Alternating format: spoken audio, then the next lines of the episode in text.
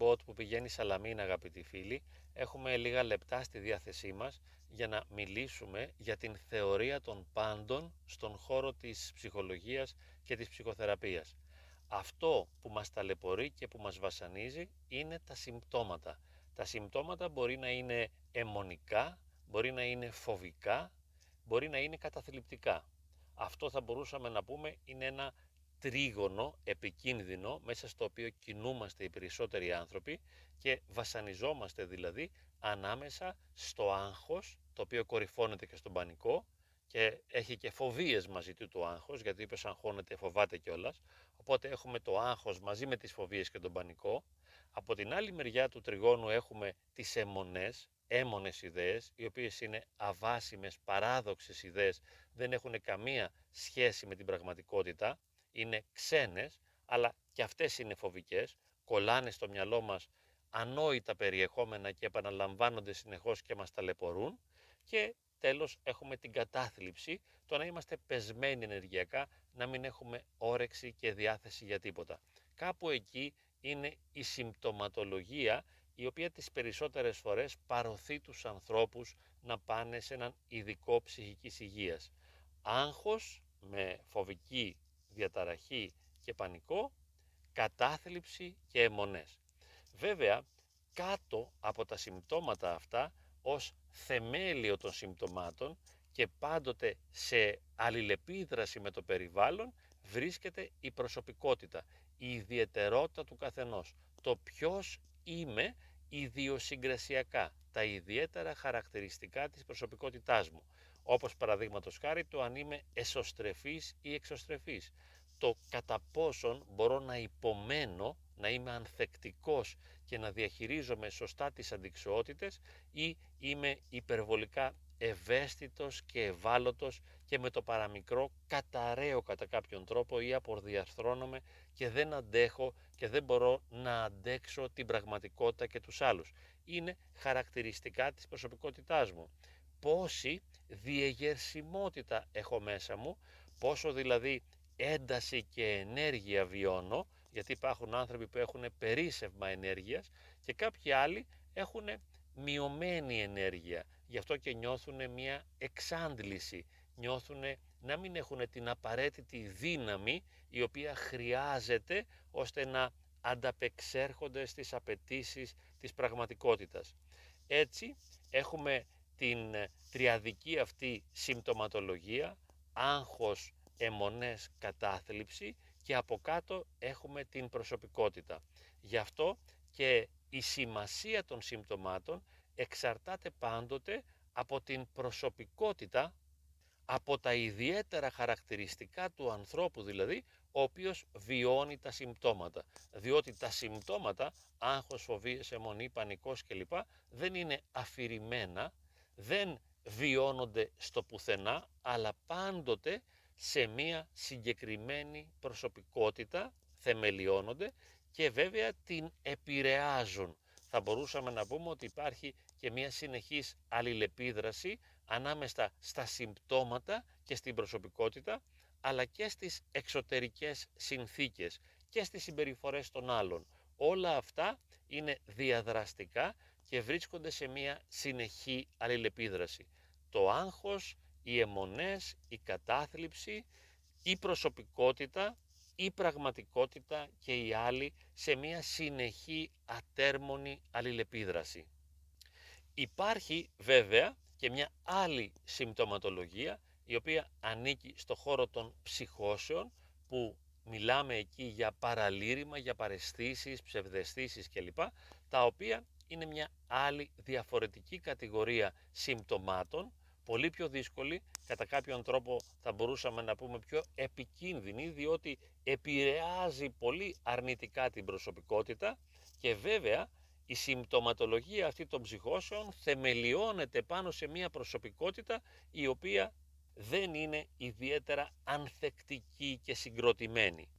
Οι ψυχώσεις είναι πιο σπάνιες και βέβαια οι χρόνιες ψυχώσεις είναι ακόμη πιο σπάνιες διότι είναι αλήθεια ότι σε κάποιες περιπτώσεις όλοι μπορούμε να έχουμε κάποια ψυχοσικά συμπτώματα να νιώθουμε δηλαδή ότι όλοι είναι στραμμένοι εναντίον μας και μας καταδιώκουν ή να έχουμε κάποια ψευδέστηση ή να νομίζουμε ότι κάτι είδαμε και δεν το είδαμε, ότι κάτι ακούσαμε ενώ δεν το ακούσαμε στην πραγματικότητα και όλοι μπορεί να έχουμε κάποιες ψευδείς αβάσιμες βεβαιότητες.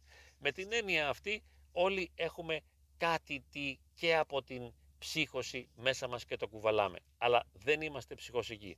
Και βέβαια όσοι φοβόμαστε ότι θα τρελαθούμε δεν πρόκειται να τρελαθούμε ποτέ διότι αυτό ανήκει στο χώρο της φοβίας, είναι νευρωσικό φοβικό σύμπτωμα, μπορεί να είναι και μια έμονη ιδέα και δεν έχει να κάνει με την πραγματικότητα της ψύχωσης, εκεί δηλαδή όπου έχουμε επίμονα παραλυρήματα και ψευδεστήσεις και παρεστήσεις οι οποίες επιμένουν εκεί που ο άνθρωπος αποδιαρθρώνεται τελείως και χάνεται, δεν είναι συγκροτημένος και θα μπορούσαμε να πούμε ότι κατά κάποιον τρόπο χάνει την εαυτότητά του ή ψάχνει συνεχώς να την βρει. Βέβαια θα διαγνώσει την ψύχωση ένας ειδικός ψυχικής υγείας, διότι τις περισσότερες φορές, ακόμη και αν έχουμε έντονα αρνητικά συμπτώματα τα οποία προσωμιάζουν στην ψύχωση, δεν έχουμε ψύχωση και δεν θα την πάθουμε ποτέ. Ιδιαίτερα όσοι φοβόμαστε ότι θα μπορούσαμε να το πάθουμε. Έχει όμως να κάνει και η ψύχωση με την προσωπικότητα, όπου στην περίπτωση αυτή ιδιαίτερο ρόλο παίζει και το νευροβιολογικό υπόβαθρο, η χημεία δηλαδή του σώματος και ιδιαίτερα του εγκεφάλου, αλλά και οι δομές και η φυσιολογία του εγκεφάλου, αλλά και ολόκληρου του σώματος. Παίζουν ρόλο πολλοί παράγοντες ώστε να βιωθεί και να αναδυθεί μια ψυχοσική συμπτωματολογία η οποία να κρατήσει στο χρόνο και να σημαίνει πραγματικά ότι πρόκειται για ψύχωση. Διότι όπως είπαμε πολλές φορές φοβόμαστε ότι θα τρελαθούμε αλλά δεν θα τρελαθούμε ποτέ όπως και φοβόμαστε ότι θα πεθάνουμε ενώ δεν θα πεθάνουμε ποτέ και κατά κάποιον τρόπο πίσω από αυτά είναι ο φόβος του αφανισμού της εαυτότητάς μας, της κατάργησης δηλαδή της δύναμης που έχουμε να έχουμε τον έλεγχο πάνω στον εαυτό μας αλλά και στους άλλους και στα πράγματα και στις διαπροσωπικές μας σχέσεις. Θέλουμε πολύ να έχουμε τον έλεγχο, φοβόμαστε μην τυχόν και χάσουμε τον έλεγχο, μην τυχόν και χάσουμε τον εαυτό μας, μην τυχόν και χάσουμε τα αγαπημένα μας πρόσωπα. Αυτό που έχει ιδιαίτερη σημασία και θα ήθελα να το υπογραμμίσω είναι ότι από μόνα τους τα συμπτώματα δεν σημαίνουν κάτι ιδιαίτερο και δεν χρειάζεται να μας ανησυχούν. Είτε είναι νευρωσικά συμπτώματα είτε είναι ψυχοσικά συμπτώματα θα χρειαστεί να εξετάσουμε ποιος είναι ο συγκεκριμένος άνθρωπος ο οποίος τα βιώνει.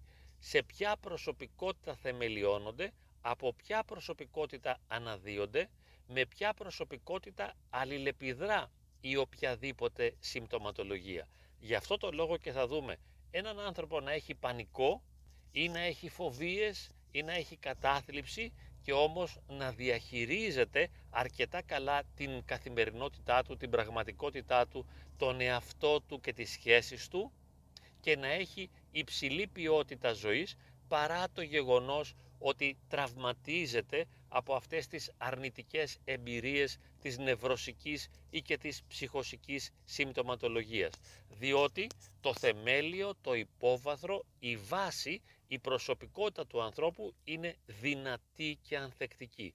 Και υπάρχουν δύο παράγοντες, τους οποίους εάν τους λάβουμε υπόψη μας, θα μας βοηθήσουν στο να διαγνώσουμε εάν αυτό που μας συμβαίνει είναι σοβαρό ή όχι.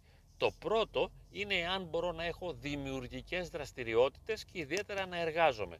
Είναι πολύ σημαντικό να μπορώ να εργάζομαι και να κάνω κάτι δημιουργικό το οποίο με ευχαριστεί. Και το δεύτερο είναι οι διαπροσωπικές σχέσεις, το να μπορώ να σχετίζομαι και αυτές οι σχέσεις να έχουν μία ποιότητα. Εάν δεν μπορώ να εργάζομαι και δεν μπορώ να σχετίζομαι, σημαίνει ότι κάποιο πρόβλημα βαθύτερο έχω, το οποίο θα χρειαστεί να το εξετάσω με την βοήθεια των ειδικών και έτσι να βοηθηθώ και να το ξεπεράσω. Τώρα, θα μου πείτε, ξεπερνιόνται τα βαθιά, τα ουσιαστικά, τα μεγάλα ψυχολογικά προβλήματα. Οι νευρώσεις και οι ψυχώσεις ξεπερνιόνται; Δεν είναι καλό να βάζουμε ως στόχο την πλήρη υπέρβαση των συμπτωμάτων, την πλήρη θεραπεία, την πλήρη ίαση. Αυτό που ζητάμε είναι η βελτίωση. Θέλω δηλαδή να νιώσω καλύτερα και αυτό έχει ιδιαίτερη σημασία. Τι μπορώ να κάνω κάθε στιγμή ώστε να βοηθώ τον εαυτό μου να έχει καλύτερη ποιότητα ζωής. Πώς μπορώ να είμαι περισσότερο λειτουργικός παρά το γεγονός ότι μπορεί να έχω μία φοβία, μπορεί να βιώνω κατάθλιψη ή να έχω μία αιμονή η οποία μεταλανίζει συνεχώς. Παρά το γεγονός ότι βασανίζομαι από αυτή τη συμπτωματολογία, έχω ένα ποσοστό ελευθερίας, μικρότερο ή μεγαλύτερο, ώστε να διαχειριστώ με τον καλύτερο τρόπο τη συμπτωματολογία και να μπορέσω να έχω ποιότητα ζωής, το οποίο είναι και το ζητούμενο. Να μπορώ να χαίρομαι και τις δραστηριότητες αλλά και τις επικοινωνίες με τους άλλους ανθρώπους και να έχω βέβαια και ισορροπία με τον εαυτό μου. Έχει πολύ μεγάλη σημασία η ιδιαιτερότητα της προσωπικότητάς μου, το θεμέλιο του είναι μου. Εκεί δηλαδή όπου βασίζεται και θεμελιώνεται αυτό που είμαι. Κατά κάποιον τρόπο ο πυρήνας του είναι μου, η βάση και το θεμέλιο της προσωπικότητάς μου, το οποίο όπως είπαμε παίζει μεγάλο ρόλο και συνεχώς αλληλεπιδρά με τις συμπτωματολογίες και με τις εξωτερικές αντικειμενικές συνθήκες αλλά και με τους άλλους ανθρώπους.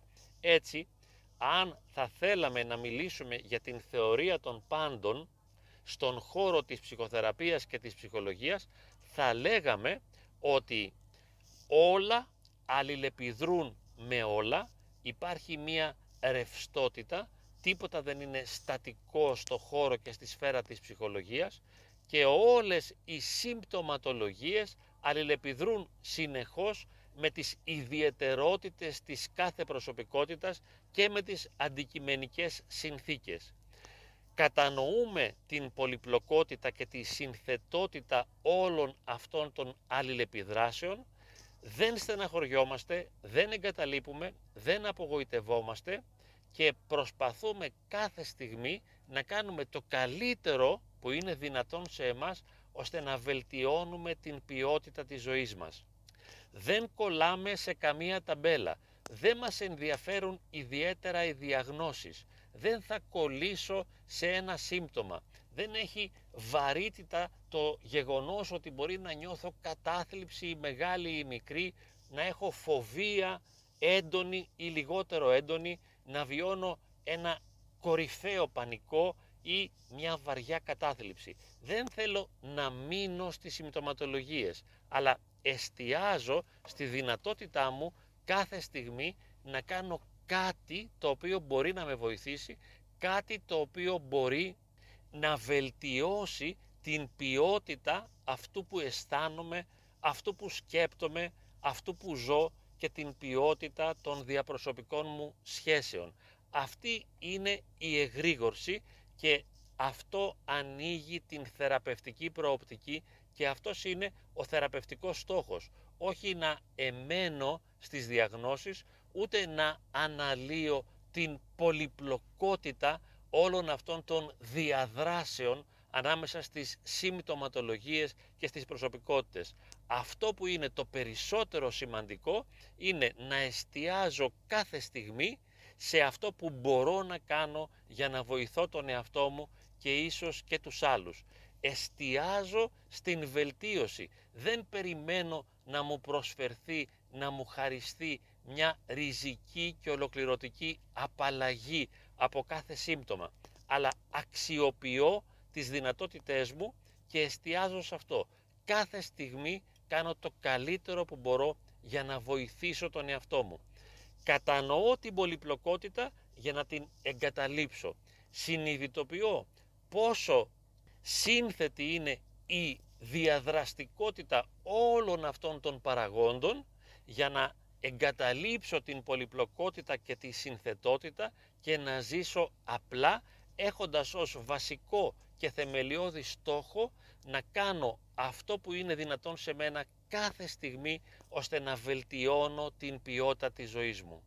Ζω απλά, δεν αναλύω, δεν σκέφτομαι, κατανοώ την θεωρία των πάντων στο χώρο της ψυχοπαθολογίας και μετά την εγκαταλείπω, την πετάω στον κάλαθο των αχρήστων για να ζήσω με απλότητα στο εδώ και τώρα κάνοντας το καλύτερο που μπορώ αξιοποιώντας όλες μου τις δυνατότητες.